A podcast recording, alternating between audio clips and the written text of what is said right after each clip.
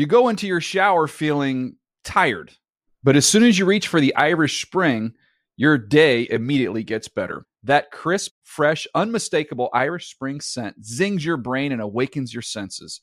So when you finally emerge from the shower 37 minutes later, because you pay the water bill so you can stay in there as long as you want, you're ready to take on the day and smell great doing it. Irish Spring Body Wash and Bar Soap. Fresh, green, Irish. Shop now at a store near you. Getting ready to take on spring? Make your first move with the reliable performance and power of Steel battery tools. From hedge trimmers and mowers to string trimmers and more, right now you can save $50 on select battery tool sets. Real Steel. Offer valid on select AK system sets through June 16, 2024. See participating retailer for details. Open a limited-time 11-month certificate at Kemba Financial Credit Union. At 5.25% APY, it's more than triple the national average, plus it's a safe and secure way to grow your money. Visit your local branch or kemba.org/cb for details. Offer expires May 31st, 2024. APY equals annual percentage yield. Restrictions apply. $500 minimum and $250,000 maximum deposit. Advantage status required. Comparison based on bank rate average. Federally insured by NCUA. When you buy Kroger brand products, you feel like you're winning. That's because they offer proven quality at lower than low prices. In fact, we guarantee that you and your family will love how Kroger brand products taste, or you get your money back. So next time you're shopping for the family, look for delicious Kroger brand products, because they'll make you all feel like you're winning. Shop now, in-store, or online. Kroger, fresh for everyone. The Season with Peter Schrager is a production of the NFL in partnership with iHeartRadio.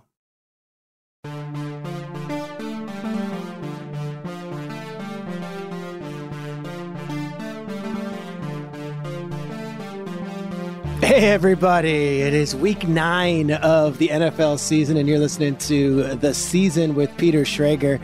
I am Peter Schrager. I am here with my producer, Aaron Wong Kaufman. Aaron, how we doing, my friend? Pretty good, man. It's another good Tuesday morning, and I'm excited for the show today. Yeah, Tuesday morning. So last night was Halloween. Real quick, I got to say, I love Halloween. I don't remember liking it in my 20s. I wasn't the guy who... Now that I have a kid, like, it is the most fun, pure joy, electric feeling to be out there on the streets, like in a neighborhood trick-or-treating. And I think about, like, you know, how much fun these kids are having, how pure it all is. And then I think back to my 20s and early 30s when I was a single guy having to, like, get dressed up and be creative and go and try to, you know, have this, like, a drunken night or whatever it was. Aaron, where are you in your life cycle right now? And where is your take on Halloween? You know, I've been all over. I had a couple great Halloweens that were all about the costume and, like, going out and doing stuff. I think right before COVID, my girlfriend and I went to a party that was like a two things party. So you had to be a combination of two things. So my favorite costume there was Jonathan Van S&M, which I just thought was like an incredible combo of things. We went as Interpol jumpers. So like the band Interpol and the Olympic sport pole jumping. What? So yeah, that is so Brooklyn, dude. Yeah, yes. So some fun things like that. But this year, I didn't dress up at all. This year, we went to in Fort Greene Park, the Pupkin Dog Costume Contest. Oh, my God. Day. You're so okay. We all right. Fort Greene Park Pumpkin Dog Contest. Are you ready for 4 downs?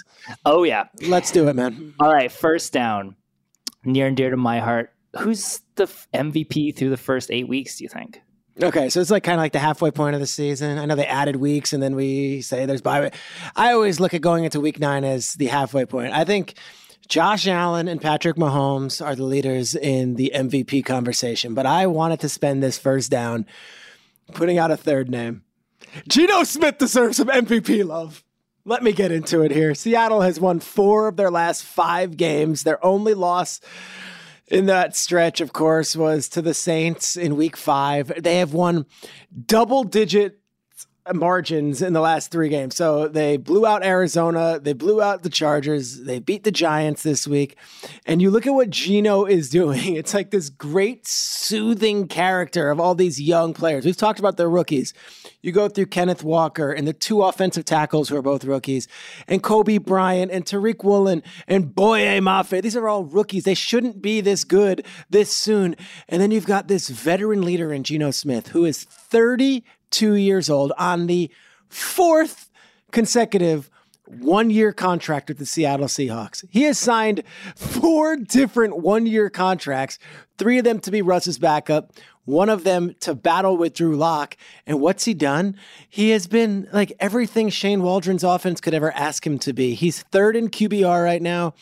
He is right there with Josh Allen and all the different statistics when it comes to completion percentage. He's first in completion percentage. And he's tied for fifth in the NFL with touchdowns. He's got 13. Allen, of course, is there with 19. I understand it. Josh Allen and the Bills are this runaway story, and he is the likely guy, and that's it. But if you're talking about a dark horse who was the darkest of all dark horses back in August, I think Geno's in the conversation. Seattle right now, if this playoffs were to begin, the Seattle Seahawks would be the 3 seed in the NFC. The Seattle Seahawks, with no Russell Wilson, with no Bobby Wagner. They're 5-3 in their next 5 games. Downtrodden Cardinals team, downtrodden Buccaneers team in Munich. You think the last thing the Bucs want to do right now is get on a plane and go to Germany and play football. Like, I cannot imagine a place that Brady and those guys want to go less than have to go internationally and not just be in their beds and like soak on these on like their wounds, whatever it is. Then they got the Raiders, who might have thrown the towel in, and then of course they've got the NFC West opponents that are coming up after that. But like, I look at this team, the Seahawks team, I don't see them getting any worse. I don't see them fading. And when you're telling me the next 5 games are Arizona, Tampa, Raiders, at Rams, and then the Carolina Panthers, we could be talking about a team that is like fighting for that 1 or 2 seed in the NFC. If they're doing that, Geno Smith, 32-year-old Geno Smith on a 1-year contract worth $3 million is in the MVP conversation. All right, second down. Did Tua prove anything to you on Sunday, or was that just a bad Lions defense? Well, Aubrey Pleasant, who's a friend of mine, was shown the door. He was defensive backs coach in Detroit, and their defense has been putrid. Aubrey will bounce back, and he'll find a gig. He's one of the good young coaches in the league. But I don't think that was just against a bad team. I think Tua is the real deal right now. And they are 5-0 in games that Tua has started and completed this season. And on Sunday, it was one of these deals where they're down big early. And it's like, okay, we saw you do it against Baltimore early in the season. Can you do it again? Can you do it on the road again? And there's Tua just throwing buttery passes, like beautiful passes to Hill, to Waddle, to Gesicki. And then you see things from Sherfield and Mostert. Tua is that dude. And I think when Tua was gone and they lost 3 games, you start to realize, okay, maybe this isn't just, a stopgap at quarterback till their next guy. Maybe Tua is the quarterback of the Miami Dolphins, not only for the next few years, but for the long term. Look at the numbers. And I'm not a huge stats guy. You know that, Aaron, but he leads the league in passer rating right now with 112, okay? He leads the league in passing yards per attempt with 9 yards per every time he throws the ball. And he is third in completion percentage, meaning he's reliable. Then you go to what those 2 wide receivers are doing and how he gets them the ball in the most perfect ways, where sometimes it's behind the line of scrimmage and people want to roll their eyes and say, okay, well, that's not a good. No, he gets them in stride. He gets them in position to succeed. Right now, Tyreek, who I think I was one of them. I thought his numbers would decline, not with Mahomes. He leads the league in receiving yards with 961. Stephon Diggs is 2. Justin Jefferson's 3. Do you know who 4 is in the league? Jaylen Waddle. They're first and fourth in receiving yards. They've combined for 1,688 receiving yards this season. That is the most from a teammate duo in the first 8 games of a season since the Super Bowl era began in 1966. Okay, that is how good these two have been. They're doing stuff that Isaac Bruce and Torrey Holt never did. And right now, you look at the numbers, Tyreek Hill's on pace for 2,042 receiving yards in his first year in Miami. All right. That would break the record for most receiving yards in a season. I got to tell you, I think Tyreek has something with Tua. I think Waddle has something with Tua. And I think Tua has something in that locker room. I was hesitant to crown Tua too early. Honestly, I was. And then when he left the lineup and that team took a major step back, I said, all right, let's see. I thought Sunday's win against Detroit was important. It showed that they can win on the basis of Tua and on Tua's arm, and he was sublime in that game. Yeah. All right. Last week we did a little bit of a rule breakdown, so let's do another one. Third down. What's the taking off the helmet rule, and why is it that DJ Moore got penalized if he was behind the end zone? What happened there? Second week in a row, we've got a call, and I want to go 48 hours after it was made before we get on to the next week to kind of discuss it. And I think it's a great question because I still don't know. This DJ Moore thing happened with the Carolina Panthers, and it's not the Dallas Cowboys, and it's not the Kansas City Chiefs, and it wasn't on Sunday Night Football, so I don't know if it's going to get the play that controversial call usually would, but let's go through it here because the rule states it is a penalty if there is a removal of his own helmet by a player in the field of play or the end zone during a celebration or demonstration or during a confrontation with a game official or any other player. That's the letter of the law. So the exact rule is quite clear.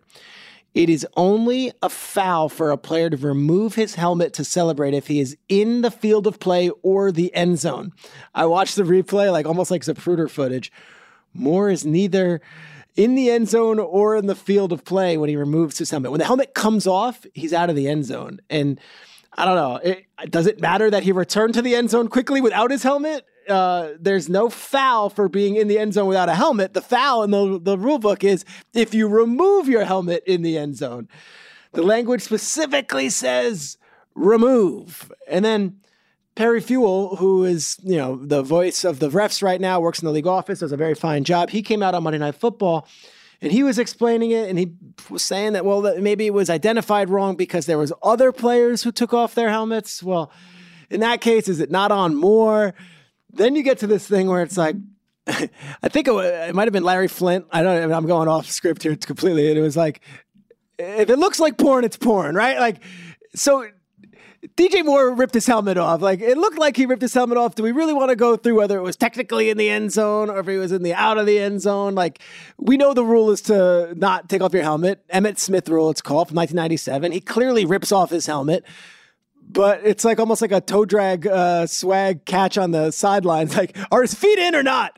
If you're a Panthers fan, you could be very angry right now. And the letter of the law, that guy did not remove his helmet until he was out of the end zone. And there might not have been a flag.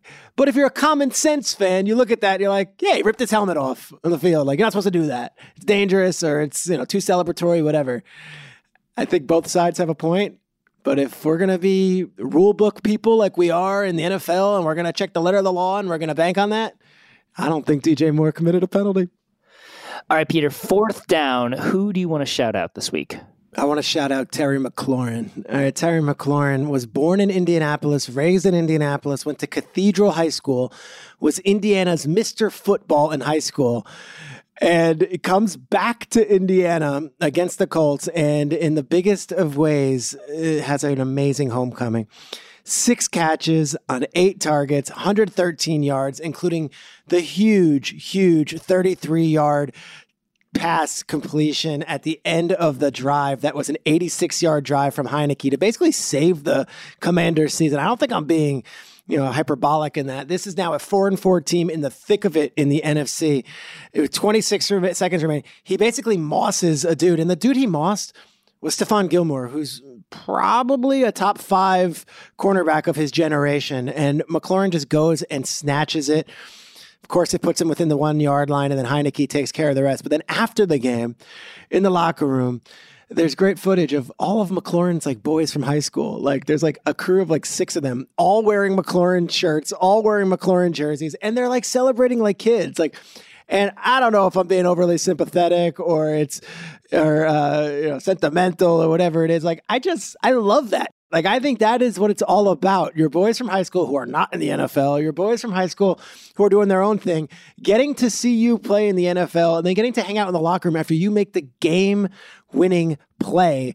That's what the NFL is all about. I'm going to shout out Terry McLaurin. Welcome home, Mr. Football, who gave the Washington Commanders a huge, huge win, but also gave his boys and his family something to smile about on the ride home, probably 5 minutes away from where that game was played. Yeah, he looked incredible in that game, and the emotion he had on the sideline after that catch was so energetic. Like, it just loved watching him there. What do you got, dude? Fourth down. You give me something. Who do you want to shout out? All right. We've talked a lot about some of these rookie running backs. We had a lot of Breece Hall talk, a lot of Kenneth Walker. A lot of those veteran running backs were great this week. Kamara and CMC each had their 10th game with a rushing and receiving touchdown. But nice. I want to talk about Derrick Henry. Yes! His fourth career game with at least 200 rushing yards and 2 rushing touchdowns against the Texans. Against one team, he's done that. One team. 4 times. LaDainian Tomlinson, Barry Sanders, Jim Brown, they did that 3 times total over their career. Derrick Henry has done it 6 total times, 4 of those times against the Texans. I love watching him. He looks unreal whenever he's out there. It's so fun as the season progresses, just watching him get stronger and stronger. He feels like a robot. He's incredible to watch. And I just loved watching him. He also had his second touchdown in that game was his 75th career touchdown. And he has now set the Tennessee franchise record, which was incredible. Passes Eddie George. Yeah. And so now the Titans are in first. Like, is this sustainable? Look, this is what they do. And it's funny, like, they trade away AJ Brown and everyone says, well, they're not going to, be able to compete because they don't have a wide receiver. That's not really their offense. When things are clicking, it's like they're going to be bullies, just like their head coach is a bully. Like, Vrabel is not a finesse guy.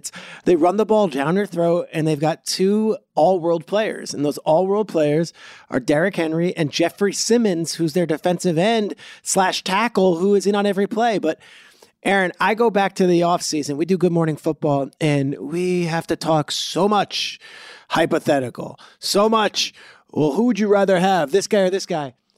It was all about Jonathan Taylor this summer. And it was like the crown has been seized, the crown has been taken, and I think there's something to be said for that Titans team and for that offensive line and for Derrick Henry and their offensive coordinator, Todd Downing, to be like, yo, we heard that.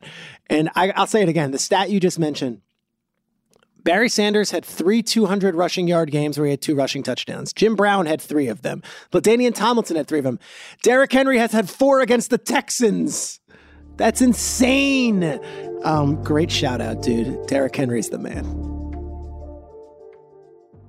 You go into your shower feeling tired, but as soon as you reach for the Irish Spring, your day immediately gets better. That crisp, fresh, unmistakable Irish Spring scent zings your brain and awakens your senses.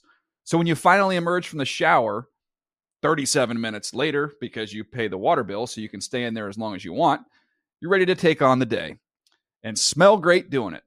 Irish Spring Body Wash and Bar Soap. Fresh, green, Irish. Shop now at a store near you. Whether you're a savvy spender maximizing your savings with cashback rewards, a thrifty rate watcher seeking the lowest interest, or a travel enthusiast looking for extraordinary perks, Kemba Financial Credit Union has a visa to complement your lifestyle and unique needs. Apply today at Kemba.org to unlock a limited-time 2% cashback on purchases and pay 0% interest on balance transfers for an entire year with a new visa from Kemba. You deserve a card that works for you. Restrictions apply. Offer ends June 30th, 2024. What's up? I'm John Wall. And I'm CJ Toledano, and we're starting a new podcast presented by DraftKings called Point Game. We're now joined by 3-time NBA Sixth Man of the Year, elite bucket getter. Let's please welcome Jamal Crawford to Point Game, King of the Court one-on-one tournament. If they had it back in your prime, do you think you could have took it all? I'm going to be honest with you. I don't think I could have took it all, but I think I would have shocked a lot of people. I think Kobe and everybody in their prime, Kobe would win a one-on-one contest. Yeah, because you got to think, he's going to guard. He don't care about guarding. He's going to guard. He's going to guard. Like, you see him in the Olympics, he's going to guard. And then on top of that. Like that, see that? Ladies and gentlemen, please welcome Sam Cassell to Point Game. I remember you came out from crying tears. He was in a culture shock. And then he's going to withdrawals about winning. Remember what I told you? I said, OG, you think I can get paid and go back and play in college because it ain't it? Check out Point Game with John Wall and CJ Toledano on the iHeartRadio app, DraftKings YouTube, or wherever you get your podcasts. Hey, this is Jody Sweeten from the podcast How Rude, Tanneritos. As a nostalgic voice from your past, I'm here to remind you that amongst the stressful and chaotic existence we live in 2024, you deserve to get away. It's time for a vacation, no matter when you're hearing this. And let me tell you how you'll get there. The 2024 Hyundai Santa Fe. Want to bring the family to the mountains with the Santa Fe's available H-Track all-wheel drive?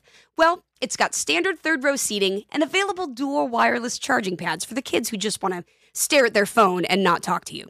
You know what I mean.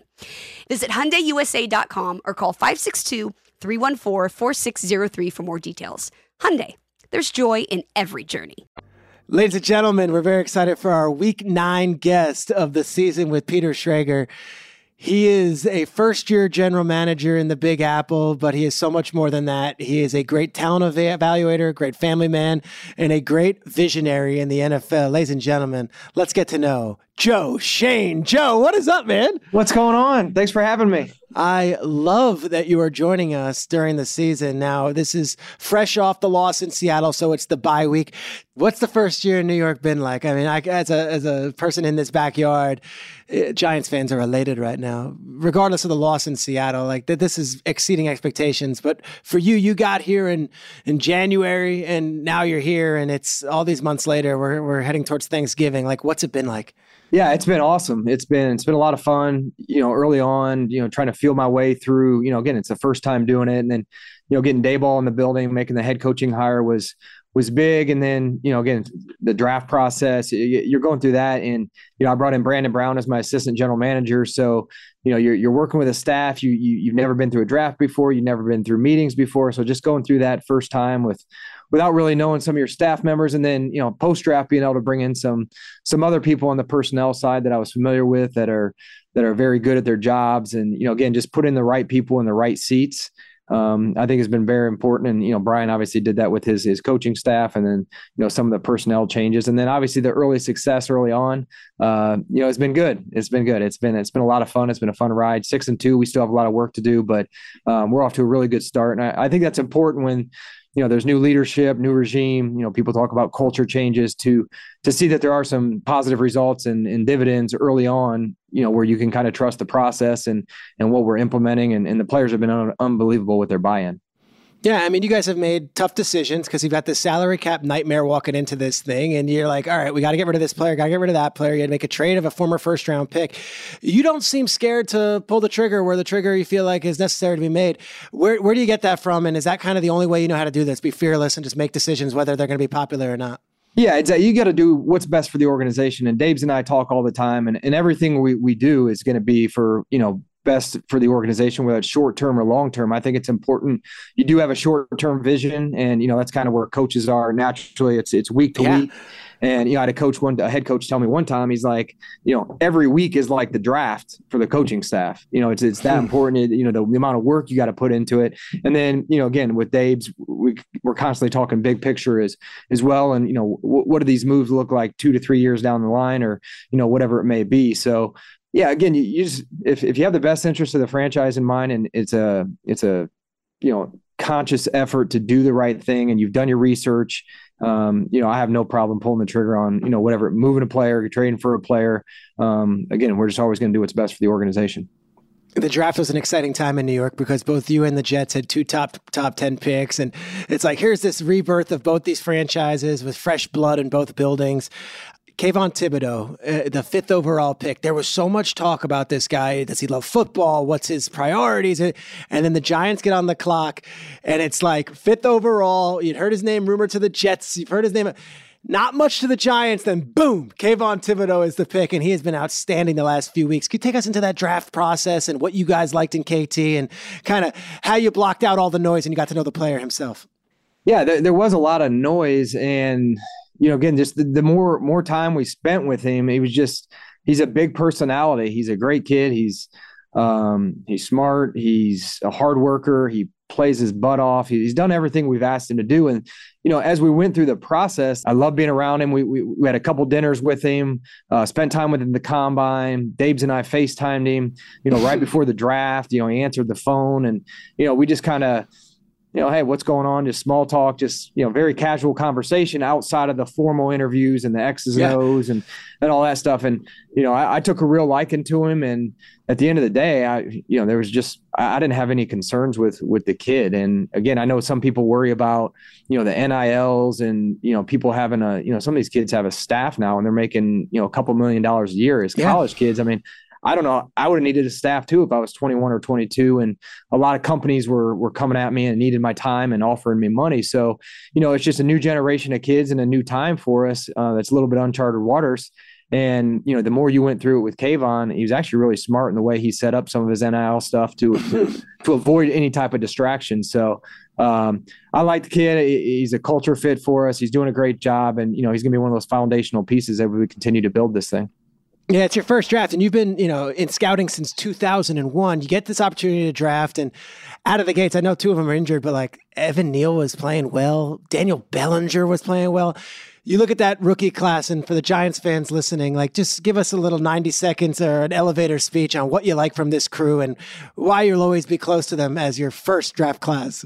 Yeah, I like the class a lot, and right now, you know, I have my analytics department do a, you know, kind of a rookie playtime report each week. I've been doing it for years. And right now we're fourth in the league in rookie playtime. So you know, we're having success. We're 6-2 and the rookies are contributing and getting valuable experience. And again, there's not a lot of rookies that are come in that are, you know, instant coffee, and they have to go through their ups and downs. And, you know, Evan Neal, I think, you know, take out the Dallas game. It was Monday night. All eyes are on you, and they have a really good defensive line. And, you know, otherwise, I think he's played really well. He's our type of guy, smart, tough, and dependable. Kayvon's in the same boat. Again, he was hurt, you know, coming off the knee. And as he's continued to get healthy, you know, you've seen, you know, the flashes, not just versus the run, but the pass. You know, saw the play where he ran down, you know, ETN in the Jacksonville game. You know, Wandell, the same thing. Yeah, it's amazing because Evan had an MCL, Kayvon had an MCL, Wandell had an MCL. Like I got three guys with ACL, so unfortunately they have been banged up. But Wandell had an MCL as well, and you know now that he's come back, he's going to be a big part of our offense moving forward. Clear, defined plan for him, you know, with Daves and his offensive system and Kafka. Josh Azudu started and played 100% of the snaps for us against Seattle. He's a young guard that we really like. You know, bright future for him. Cordell Flott, you know, started and played some games. You know, again, he's got a calf right now. He's going to be back, but yeah, Bellinger and Belton, 4th round picks that have both contributed, both have bright futures, starter potential in both of those guys. And then, you know, the 5th round guys, Michael McFadden, he played 27 snaps on defense the other day for us. He's playing well and doing special teams. And then, you know, we got the back three guys that all tore ACLs, Davidson, McKeithen, and Beavers, who were having good camps, and we were relying on them. So, you know, of the 11 guys, I'm really excited. You know, they're the right type of guys. They're good foundational pieces that, you know, will be contributors, you know, for years to come. Yeah. One last question about the current roster. Obviously, I've got to ask a Daniel Jones question. What have you seen from him so far? And already, you know, in this market, it's what's the long-term extension? I'm not going to press you on that, but you got to at least be pleasantly surprised or not. Maybe you saw this, like this kid is tough as nails and he's playing really well. Yeah, no, Daniel's tough. He's competitive. Another guy who does everything he can to maximize his ability. He's in here early. Again, it's our off day. The players are off. I saw him in there at 7:30 this morning at breakfast. So he's a gym rat. He's always around. He's going to do whatever he can, like I said, to maximize his ability. So he's played well. You know, I know the big story out there is the fourth quarter comebacks. I mean, that's legit. You know, one of the drives I think about was when we were in London against Green Bay. We had a 15-play drive for a touchdown. Yep. Saquon got hurt on the first play. So, you know, Saquon's out for the other. You know, he went 7 for 8 on the drive, and the incompletion was a throwaway. So he's taking care of the football. We're not turning it over. And, you know, again, now we've got a couple injuries on the offensive line. We've had some injuries at receiver. Unfortunately, it's a little bit of a revolving door with who he's throwing to, and that's just kind of where we are based on, you know, the salary cap and where we were in the offseason. But you'll never hear the guy complain, and, you know, he's playing well for us. I love it. All right, so you're the general manager of the New York Football Giants, dude. Let's go back to the kid from Indiana who played at DePaul and played quarterback and wide receiver. And in 2001, you get an internship in the ticketing department with the Carolina Panthers. Take us through what the next step is and how you find yourself even in position to enter the scouting world. Yeah, it's interesting. So it was actually January of 2000. So it was my junior year of college. And, you know, Carolina played a game against Green Bay or maybe it was New Orleans, but they had to beat New Orleans by X amount of points, and Green Bay had to, you know, it was one of those deals to get in the playoffs, and they didn't do it. So my first day on the job, the season's over. I'm in the ticket office. At the time, there was 4 or 5 people in the ticket office, so it wasn't a big staff. And I was cleaning. What is this during like winter break? So yeah, you're so, still like a... yeah, at DePaul University, they have a great program. It's called Winter Term. So your freshman year, you have to stay on campus, which is great. You take one class. It's all freshmen on campus. It's a blast. Sophomore, junior, senior year, internship, travel abroad, whatever it may be. I would recommend anybody that's doing it to do an internship, because if you want to be an accountant and you go work for Ernst & Young for that month, then you're like, this sucks. At least you know your sophomore year versus before you get your degree, right? So that's kind of the purpose of it. So anyways, my junior year, my mom had a business in NASCAR. She was living in North Carolina, knew the neighbor to the ticketing manager. So said, yeah, it's a 3-week internship. Phil Yahtzee was his name. Come on in. And then it happened to be the season was over again. So I'm taking inventory of suites and taking phone calls and everything, but got to know the people there. And when it was over, they're like, hey, if you want to work training camp, I'm going to get you in contact with the assistant football operations guy. His name's Brandon Bean. I'm like, all right. So I stayed in contact with Brandon. He's like, yeah, come on down for training camp. You can work. And so on July 11th of 2000, my 21st birthday was my first day, you know, went to Charlotte. My mom dropped me off like I was going to camp or something. You know, a bagged lunch. Exactly. And, you know, we got in the buses and we went down to set up training camp in Spartanburg. So Brandon and I became fast friends, you know, working for him. You know, we played basketball at training camp. Him and I are both uber competitive. So we were on the same team to start off training camp a few times. And, you know, we became fast friends. And that training camp was, you know, setting up beds, TVs in the rooms, stocking the coaches with Gatorades while they're at practice, you know, whatever it may be. And then, you know, fast forward to the next, you know, February. In between then, it was my senior year. I had a couple job offers. You know, the story goes, you know, Stryker offered me a job. It was my first interview I'd never been on an interview for. Stryker, a medical device company. I had buddies I played with that were working there and loving it. And, you know, it was good money. And I couldn't make up my mind. And literally the Friday I'm going to meet Brandon in Indianapolis at the combine, because where I went to school, DePaul is only 45 minutes from Indianapolis. I had till Monday to FedEx that contract back. They called me on Friday before I left to meet Brandon, and they pulled the offer. They're like, if you haven't made up your mind yet, then this isn't for you. And it's a good company. Wow. I understand where they're coming from. So Wynn had dinner with Brandon that night. He said, we'll find something for you. Let me, you know, give me some time. And then, you know, luckily they had a guy retire in the scouting department, and they had a scouting assistant job open up. So Brandon called, you know, I went and I interviewed for it. Here's the other funny part about that. So I interviewed for the job. And, you know, the old adage, I just want to get my foot in the door. I'll do whatever I can. You know, that's what you say. Well, it's this old school guy from Pittsburgh, Jack Bushofsky. I love him to death. Can you cuss on it? I don't know if I cuss on your podcast. Sure. So I'm like, you know, this senior in college, I just want to get my foot in the door. He's like, I don't want somebody that wants to get their foot in the door. I want someone who wants to scout. And I'm like, let's go. I'm like, I'm not getting this job. I just screwed this up. So anyways, I go through the interview process. I get back to school, and I know this because, you know, the guy I was replacing as a scouting assistant is a very good friend of mine.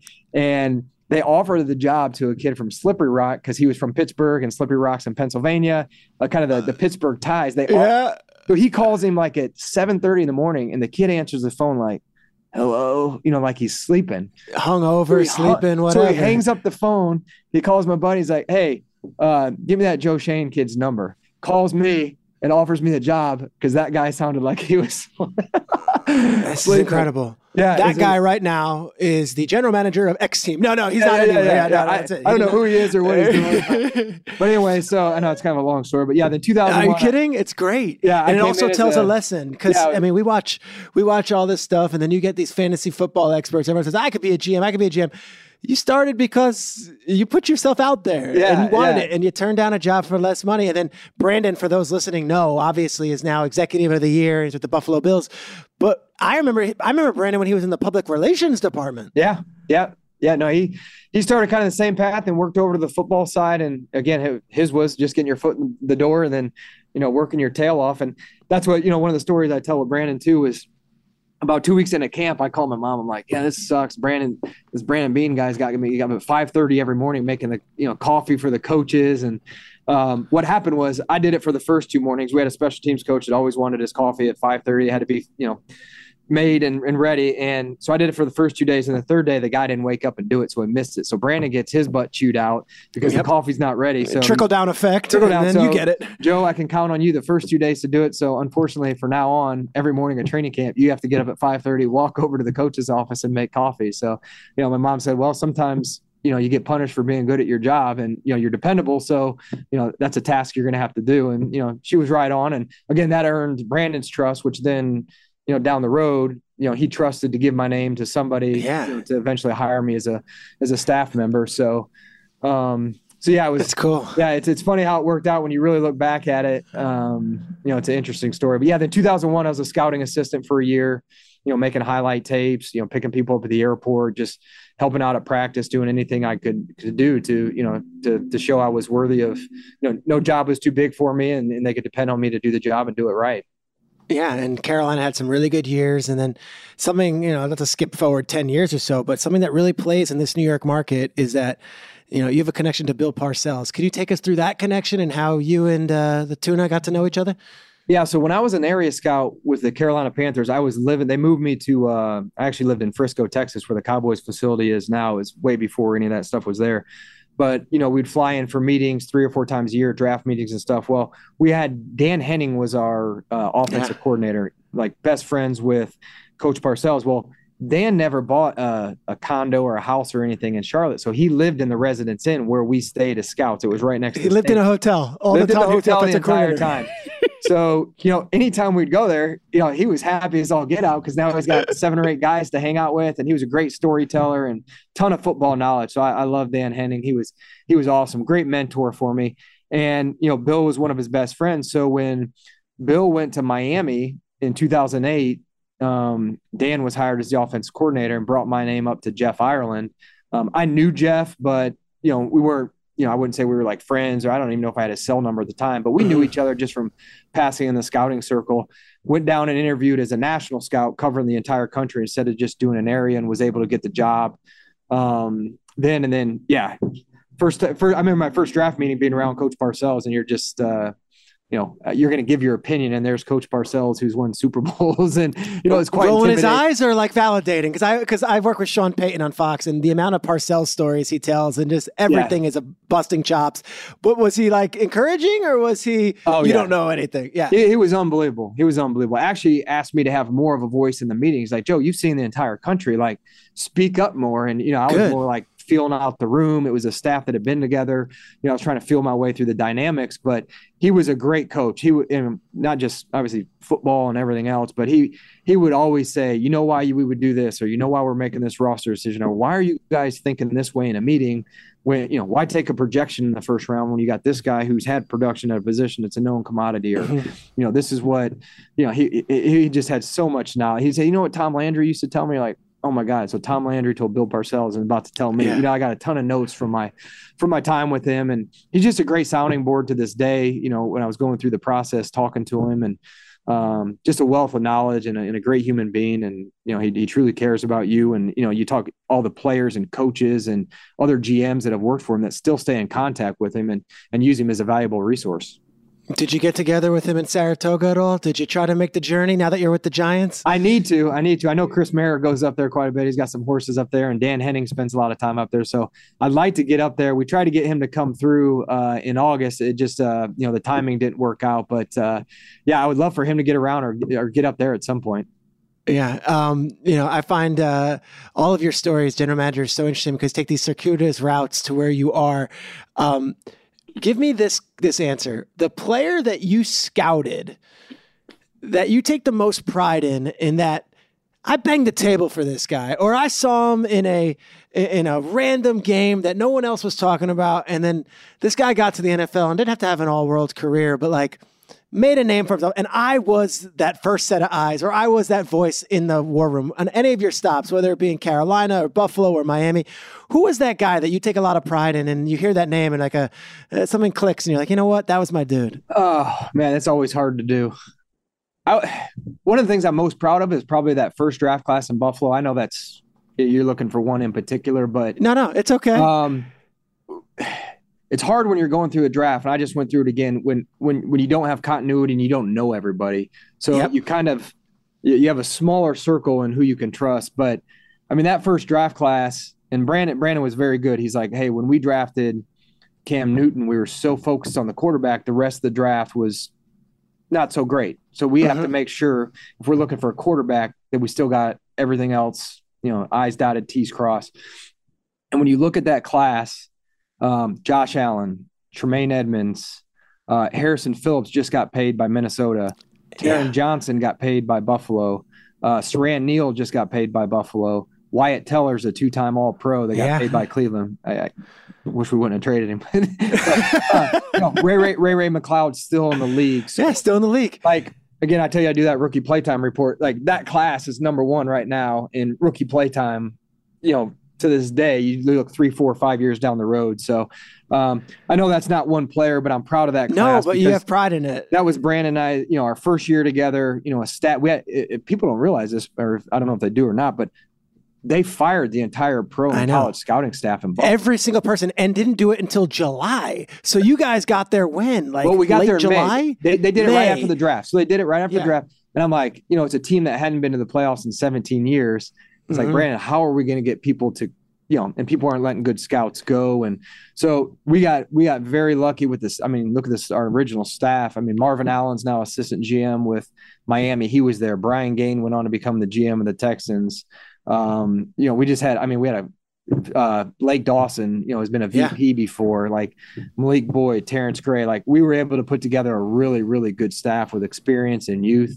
And, you know, that made those meetings, you know, again, it goes back to the scouting staff, the guys with the boots on the ground at all these schools, was very important. But that was a daunting task to, you know, to hire an entire scouting staff in the month of May, pro and college. When you saw Josh Allen tape, what'd you think?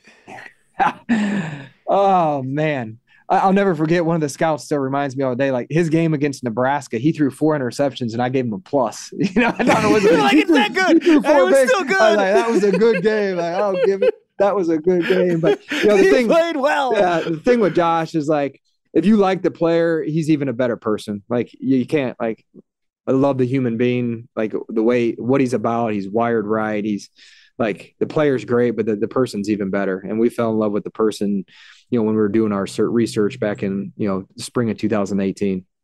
Draft is shaking out in that first draft. First time Brandon's in the big seat. First time you're in your chair. And we see Baker go, and we see Darnold go. And then, of course, you know, Saquon and Quentin Nelson. You guys, you get aggressive and you go and get a quarterback. Do you remember the conversations going into it? Like, if this guy slips, like, what was the talk when you were like, let's go make that move? Yeah, well, we knew early on. And so we had, we were at 21 and 22 when the season ended. We ended up making the playoffs that year. We had Kansas City's pick 2. And we used Cordy Glenn. We traded to Cincinnati, right? So we swapped like 21 to 12, and that got us in range. But again, we were trying to move up. You know, we couldn't move to 1. Dorsey wouldn't trade 1. Dave Gettleman wouldn't trade 2. 3 was the Jets. They weren't going to trade with us, and they made a move early on with the Colts.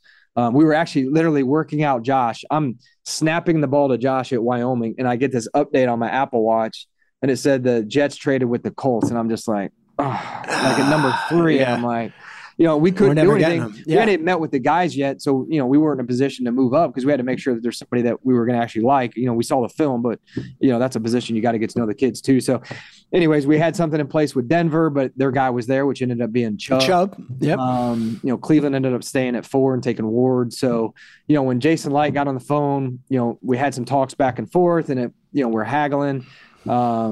Hung up, and then they called back. Brandon got on the phone with Jason, and that was the first time somebody was willing to do business with us, where we could take the quarterback that we wanted. So it was cool. We took him at 7.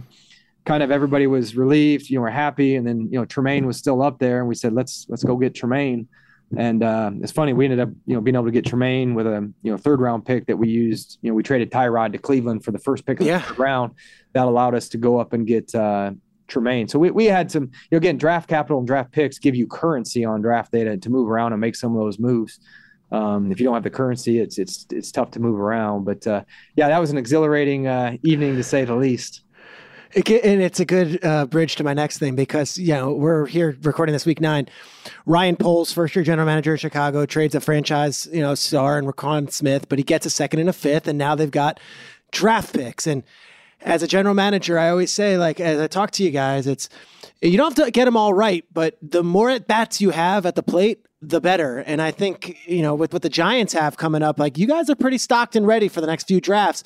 You have to like what you have moving forward as far as the young players on relatively inexpensive contracts, and then how good you guys are at analyzing college talent and being able to identify those next great pros. Yeah, we have 9 picks going into next year. You know, financially we'll be in a better shape. And then, you know, the good thing, you know, with the roster is there's some players that were here before I got here that are good young talent. You know, Andrew Thomas, Dexter Lawrence, Xavier McKinney, Julian Love, Saquon, Daniel, you know, the Daniel Jones. There's pieces in place that were here previously that, you know, hey, if they continue to, you know, perform at their level, you know, they're, you know, you take care of your own, and then you add a couple draft classes, you know, some supplement some in free agency, and you know, again, start building it the right way, bringing in our type of guys. So, yeah, I mean, I'm excited about the future. You know, we had a plan in place. We've been able to execute it this far. And, you know, I think we'll be in, you know, again, financially, we're going to be in much better shape this offseason and give some flexibility in free agency. And then having 9 picks, you know, gives you, you know, options there to continue to add young foundational pieces on top of the draft class that we have this year. So, yeah, I'm excited how things are going at 6-2 right now at the bye week. You know, coaching staff's done an amazing job. Personnel, pro and college, have done a really good job. So I'm excited where we sit. I grew up in Freehold, New Jersey, which is in central Jersey, about 40 minutes from MetLife, Giants country all the way. I live in Brooklyn, New York, and right now it's Giants country all the way. I just work on a television show, and people just want to talk Giants with me everywhere I walk the last few months. What has been your best or funniest interaction with a Giants fan, whether it be at Dunkin' Donuts or whether it be at the DMV, wherever it's at? Like, these are characters, and I know you've encountered them in your everyday life. Yeah, probably at Lowe's this spring. My wife was still in Buffalo, and she came over. It might have been right after the draft, and again, I'd just been bunkered in. I was at a temporary living. I'm going back and forth from temporary living to the office, and that's I really didn't get out much.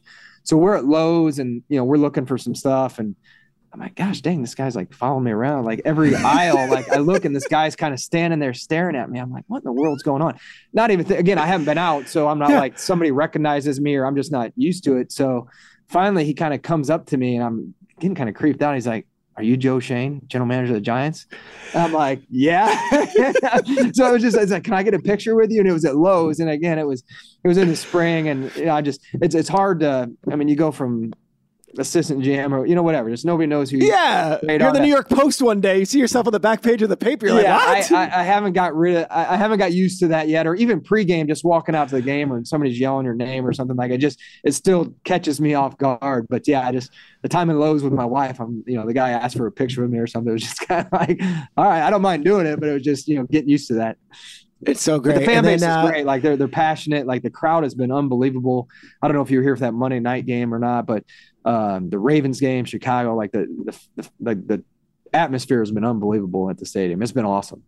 One of the coolest videos, or one of the coolest stories, I think the article was done, and I hate that I don't have the writer. Maybe it was Ryan Dunleavy in the Post. It was about your pops' reaction when he heard the news and all that. Could you quickly tell the story of who your father is and where he found out the news and what he's all about? Yeah. So my dad still lives in Elkhart, Indiana, where I grew up. And he's worked for the same company, Roadway, for like, I don't know, he's 39 years. He's number one on the seniority poll. And he's about to retire, I think, in February. He's one of those guys that complains about his job, but I think he actually loves going every day. So, yeah, I got the call and I walked up to my office. Well, first we were getting ready to practice against Kansas City. So I was trying not to be a distraction. Some people saw I had a call from East Rutherford. So I knew something was up. I gave him the thumbs up and I got out of there. I just didn't want to be a distraction with going to Kansas City in the playoffs. So, you know, I went outside and I called him, and yeah, he was super proud, you know, got teary eyed, and it was a really cool experience because, you know, again, you know, he worked hard. He taught me work ethic, you know, every a lot of the, you know, DNA and who I am today is because of him and his work ethic and what he instilled in me at a young age. So really cool experience. He's excited. He's super proud. You know, he's got like a couple different places, breakfast spots, and and dinner places where he goes and eats on a weekly basis. Now they've got Giants stuff up there. Is that right? I love that. Yeah, and what's the town called? It's Elkhart, Indiana? Yeah, Elkhart, Indiana. It's Giants country now. Yeah, it's Giants country. It's known as the RV capital of the world. So all the RVs you see on the road, a lot of them are made in Elkhart. It's I'm about 10 miles east of Notre Dame. So, South Bend. So. Very cool. Yeah. Do we give our secret breakfast spot? Do we give them a shout out? Give them a shout out. Maybe we get a free breakfast omelet. All right, Combine. Let's go back to February. Joe had just gotten the job. Brandon Bean. Brandon and I have a long tradition of getting a breakfast. Back when Brandon was in Carolina, we'd go to this place called Patachou at the Combine, and it was like top secret. No one else would go. Brandon and I would get some cinnamon toast and some delicious eggs. So Joe joined us, but I got to say, it's not such a secret anymore. It felt like this was like sort of like spring break in the NFL. I didn't like the fact that our precious Patachou in Indiana is now the spot in the Combine. Yeah, you're talking 25, 30-minute wait now. It's unfortunate. I know. Maybe it's this little shout-out here will get us to the front of the line next year. Yeah, and I asked Joe, I said, all right, 5th overall pick. You tell me who we taking. And he did not say the word Kayvon Thibodeau. So I know who to trust when it comes to my mock drafts moving forward. Lastly, before we go, dude, if there's a young man or woman right now in their 20s, in college, just out of college, and they play fantasy football, they love the NFL, and they're like, they meet you in an elevator. I want to be an NFL general manager. How do I get there? What are your values? What are your tenets? And what is that message to that young man or woman?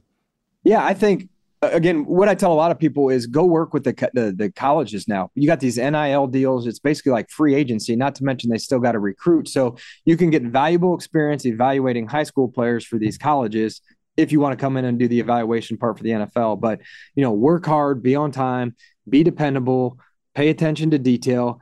And to me, the best type of employees are when you can give them something and it's going to get done the way you expect it to get done, and you don't have to double check it or find errors or anything like that. So the ability for somebody to depend on you is the most important, because, again, my leadership style, I'm not a micromanager. I'm going to let you do your job as long as I know it's getting done the way it's supposed to be done and the expectations of being meet, because if I have to micromanage, I'm going to find somebody else to do it so I don't have to micromanage. So, just work hard. Again, I tell people around here, like, if it's business side or whatever, I may not know what you do on a daily basis, but I know every day at 7 a.m. I see you, or you're the first one in, or you're here late, or, whatever it may be. And so when my scouts are going to schools, like, you never know what day another general manager is going to be there, and they don't know who you are, but you came prepared. You were the first one there, and you asked really good questions when you were in with pro liaisons or whatever it may be. So for people that want to be a GM, again, I think going the college route first is the best way, the way it's structured now. I mean, they have GMs of colleges now. I mean, there's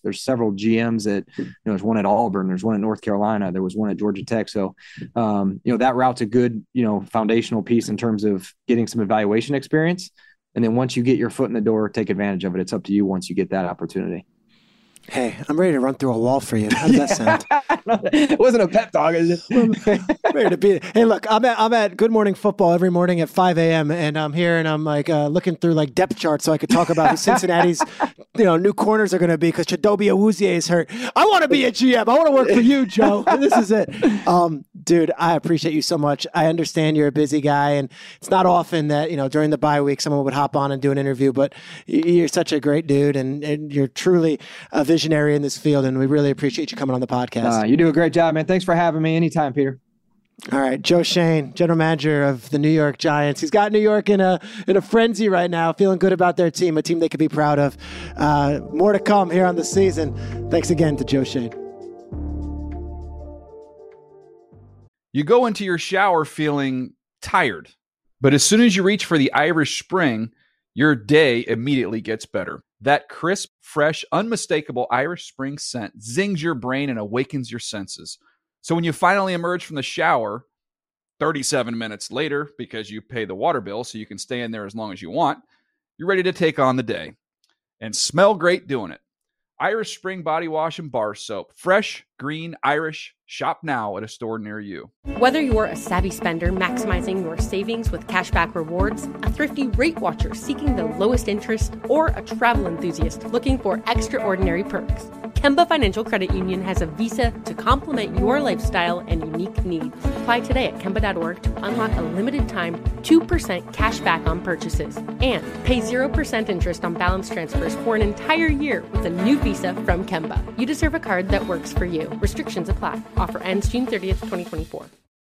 What's up? I'm John Wall. And I'm CJ Toledano, and we're starting a new podcast presented by DraftKings called Point Game. We're now joined by three-time NBA Sixth Man of the Year, elite bucket getter. Let's please welcome Jamal Crawford to Point Game, King of the Court one-on-one tournament. If they had it back in your prime, do you think you could have took it all?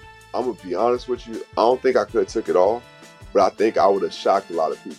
I think Kobe and everybody in their prime, Kobe would win a one-on-one contest. Yeah, because you got to think, he's going to guard. He don't care about guarding. He's going to guard. He's going to guard. Like, you see him in the Olympics, he's going to guard. And then on top of that. Like that, see that? Ladies and gentlemen, please welcome Sam Cassell to Point Game. I remember you came out from crying tears. I mean, he was in a culture shock. And then he's going to withdrawals about winning. Remember what I told you? I said, OG, you think I can get paid and go back and play in college? Because it ain't it. Check out Point Game with John Wall and CJ Toledano on the iHeartRadio app, DraftKings YouTube, or wherever you get your podcasts. Hey, this is Jody Sweetin from the podcast How Rude, Tanneritos. As a nostalgic voice from your past, I'm here to remind you that amongst the stressful and chaotic existence we live in 2024, you deserve to get away. It's time for a vacation, no matter when you're hearing this. And let me tell you how you'll get there. The 2024 Hyundai Santa Fe. Want to bring the family to the mountains with the Santa Fe's available H-Track all-wheel drive? Well, it's got standard third-row seating and available dual wireless charging pads for the kids who just want to stare at their phone and not talk to you. You know what I mean.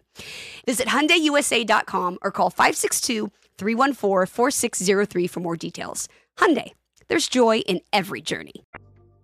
Joe Schoen, awesome guest, awesome guy. I hope the purpose of this podcast is that you get to know these decision makers and some of the guys behind some of the big decisions in the NFL a little bit better. And Joe really is one of the true great dudes of the NFL. And one of the true great dudes of the NFL Network is my friend Tony Holzman Escarano. Tony, what's up, good man? Hey, how you doing, Sharks?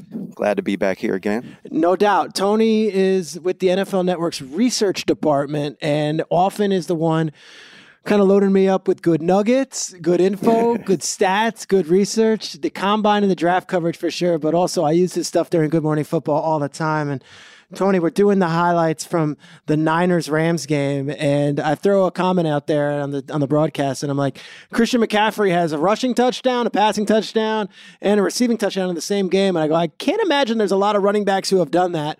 And you hit me up and I wanted to bring you on to make us smarter because you always do. Historically, how rare is it for a running back to do the triple crown? Receiving, rushing, passing touchdown, and then take us through what you think McCaffrey brings to the table here in San Francisco. Well, since the 1970 NFL merger, there's only been three running backs, including McCaffrey, to do that. One is Walter Payton, and the other is LaDainian Tomlinson. So a lot of great company McCaffrey's in right now. Multiple gold jackets, the thing that players are all shooting for sure. The wildest thing with this is that he's the first player with 30 yards and a touchdown, passing, rushing, and receiving in the same game. So he also added the yardage. I like that. So it wasn't just like a 1-yard pass. It was a 30-yard pass. It was a 34. The pass was actually the third longest by a 49ers player over the last three seasons. Is that by right? Air yards. Touchdown. Third longest pass touchdown air yards. Another thing that's crazy about what McCaffrey did is he also did this in college, also against an LA-based team, against USC in the 2015 Pac-12 championship. Nice. So it's not new for McCaffrey to do the 1-1-1, the triple single, I guess we can call it. A triple single, I like that. That's good. But as far as CMC in Shanahan's offense, we all know Shanahan loves to get the ball to his guys in space and let them eat. And he literally added the ultimate Swiss Army knife into his toolbox. Over the last five seasons, McCaffrey's second in yards after catch by running backs. Okay. Over that same time span, George Kittle's first among tight ends. Nice. And Deebo Samuel is first among all players in yards after catch per reception. I love this. Positionless players. Let's go. He has a bunch of chess pieces that he can move around and do whatever he wants to with. And over the last two games that he's played with the, let's call it 1.5. Yeah. Because it was on 48 hours. He really didn't play that much. Yeah. He's played in the slot or out wide on 20% of his snaps and been used in motion or shift on 25% of his snaps. So Shanahan's moving him around, making sure he gets the most out of McCaffrey. I don't know who let Kyle Shanahan get Christian McCaffrey. Right. Like, there should have been like a 31 teams like coming together and being like, no, don't let this happen. You know how in fantasy football there's the do not drop list? Yes. There should be a do not let Kyle Shanahan have this player list, and McCaffrey would be right on the top of it. Yo, it's so true because, like, I reported it the next day. McVay and the Rams were in on this, and they didn't have all the draft picks that the Niners did. And at the end of the day, it was like a highest bidder type deal. But for those at home who don't know, like, Kyle Shanahan babysat Christian McCaffrey. Babysat him. The story goes that, like, you know, Mike Shanahan was the head coach in Denver. Ed McCaffrey's the star wide receiver. Kyle Shanahan was a little toddler, and like Ed would babysit. Then you go, you know, before that even, Ed McCaffrey was on the 94 Niners team that Mike Shanahan was a coach on, and Kyle was obviously a young kid. And then Kyle Shanahan goes to Texas before he transfers to Duke. And at Tech, or maybe the other way around, maybe he was at Duke and transferred to Texas. I forget. My chronological order is all screwed up. That's why we got a research department. But he wore 87 at Texas, and that was because Kyle Shanahan worshipped Ed McCaffrey so much that he wore 87. Yeah. Like, that's crazy. And now they're together, and it's like, all right, of course they're together. A lot of family ties going on there for sure. A lot of family Shanahan ties. Got the only player in NFL history to average 50 yards rushing and receiving in their career. So he's one of one. He got a one of one player. In that deal. And he has won the contract through 2025. So let's go. You're 101, bro. Thank you for making us smarter. Christian McCaffrey and Tony Holzman Escareno. We'll get you next week. Appreciate you, Shregs. Thank you so much for having me. And now it's becoming maybe my favorite part of the podcast. And this is the fourth time we're doing it. At the end of every podcast, I bring on one of my friends, whether it be a childhood friend, a college friend, someone I've worked with in the past who has a take. The take could be anything. Last week, my buddy Noah tore apart Paul Rudd's take that the guy who caught the Aaron Judge 61st ball did the right thing by giving it back to Aaron Judge. Noah said, that's ridiculous. The right thing is to take $1 million and feed your family. The first week of the podcast, we had my buddy Aaron on, my college roommate, and Aaron came on and made the claim that the House of Dragons is better than the original Game of Thrones. It got a lot of pushback from fans of both shows, from fans of Game of Thrones. I wouldn't be lying if I had some people who work at the actual home box office chime in with thoughts after that take, and they were pro that take. They'd like those ratings. They thought that was a good promotion for the show. I'm bringing Aaron on again because we're recording this the day after Halloween. And I just hear exhaustion in his voice, and over his text, I could say that he has a take on the Halloween holiday. Aaron, welcome back to The Season with Peter Schrager. Thank you, Peter. It is great to be back, and I'm loving the podcast. Loving the podcast. Rudd was great. Noah, great take. He did a great job. Good job, Noah. Great take. What's your take for week number 9 of the NFL season? Where are you at, dude? Well, you know, it's October. It's the end of October. And I got to tell you, you mentioned exhaustion. What happened to Halloween? What happened to the day?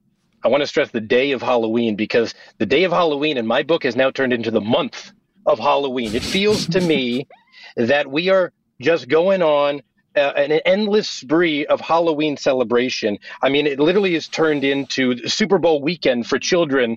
And you and I have been to many a Super Bowl, so we know what it's like to jam in as much as we can do.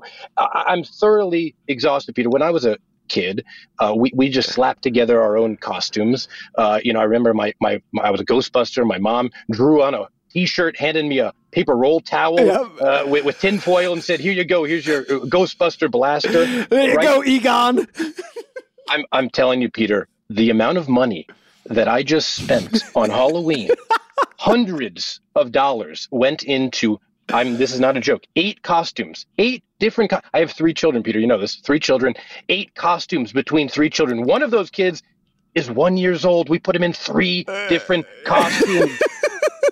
What is going on, Peter? I mean, it's just an endless amount of Halloween, and I'll tell you what's going on.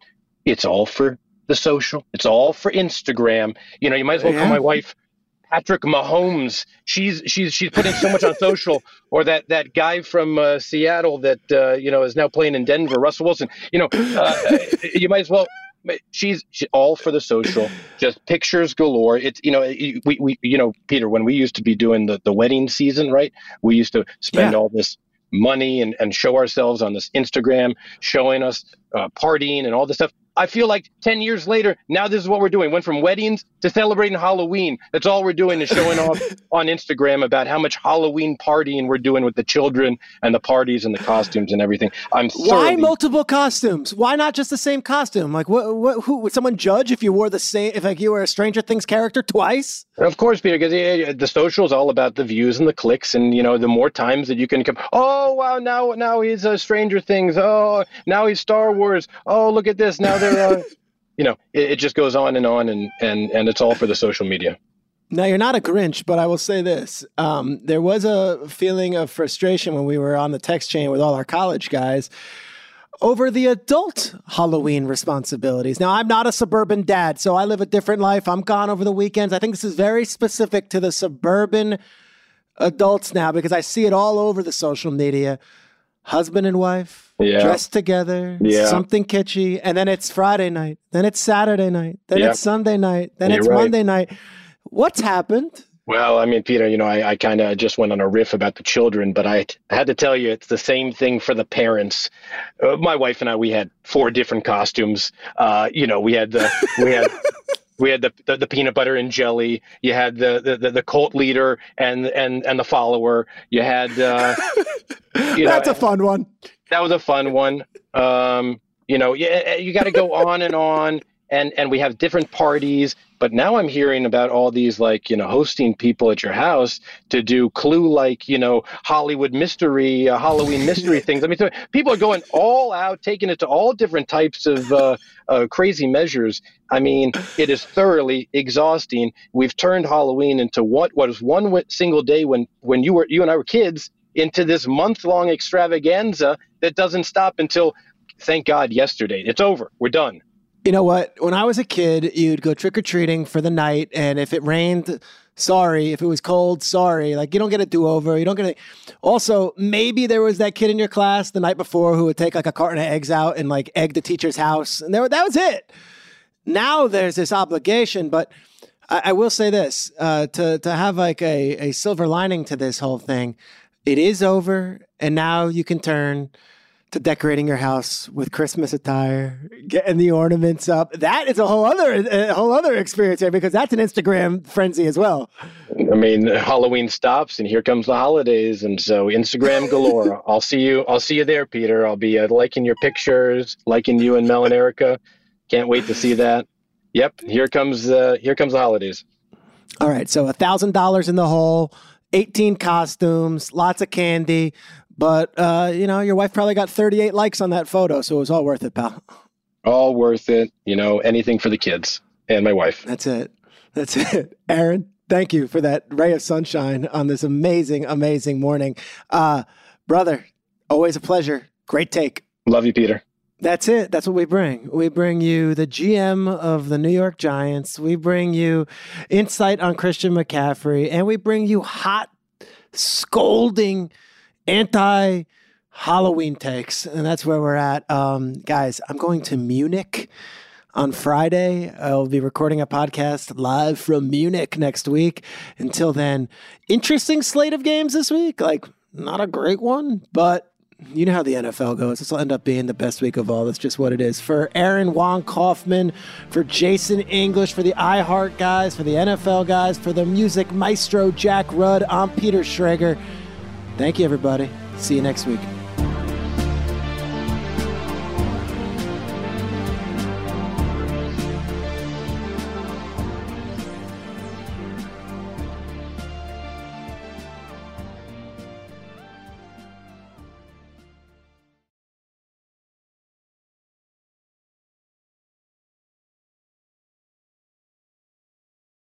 The Season with Peter Schrager is a production of the NFL in partnership with iHeartRadio. For more podcasts from iHeartRadio, visit the iHeartRadio app, Apple Podcasts, or wherever you get your podcasts. You go into your shower feeling tired, but as soon as you reach for the Irish Spring, your day immediately gets better. That crisp, fresh, unmistakable Irish Spring scent zings your brain and awakens your senses. So when you finally emerge from the shower 37 minutes later, because you pay the water bill so you can stay in there as long as you want, you're ready to take on the day and smell great doing it. Irish Spring Body Wash and Bar Soap. Fresh, green, Irish. Shop now at a store near you. Open a limited-time 11-month certificate at Kemba Financial Credit Union. At 5.25% APY, it's more than triple the national average, plus it's a safe and secure way to grow your money. Visit your local branch or kemba.org/cb for details. Offer expires May 31st, 2024. APY equals annual percentage yield. Restrictions apply. $500 minimum and $250,000 maximum deposit. Advantage status required. Comparison based on bank rate average. Federally insured by NCUA. Hey guys, back at the playground again, huh? Yep. You know what this playground could use? A wine country. Heck yeah, and some waves so we could go surfing. Oh, yeah. Ah, love that. A redwood forest would be cool. I'm in. Ah, ski slopes. Let's do it. Can a girl go shopping? Yeah, baby. Wait. Did we just invent California? Discover why California is the ultimate playground at visitcalifornia.com. You know that feeling when you walk into your home, take a deep breath, and feel new? Well, that's what it's like to use Clorox Sentiva. Because Clorox Sentiva smells like coconut, cleans like Clorox, and feels like energy. It'll elevate any cleaning routine to not just clean, but also make every room smell like a tropical coconut getaway. Discover how Clorox Sentiva's powerful clean and refreshing scents can transform your space. Get yours in coconut or other fabulous scents at a nearby retail store.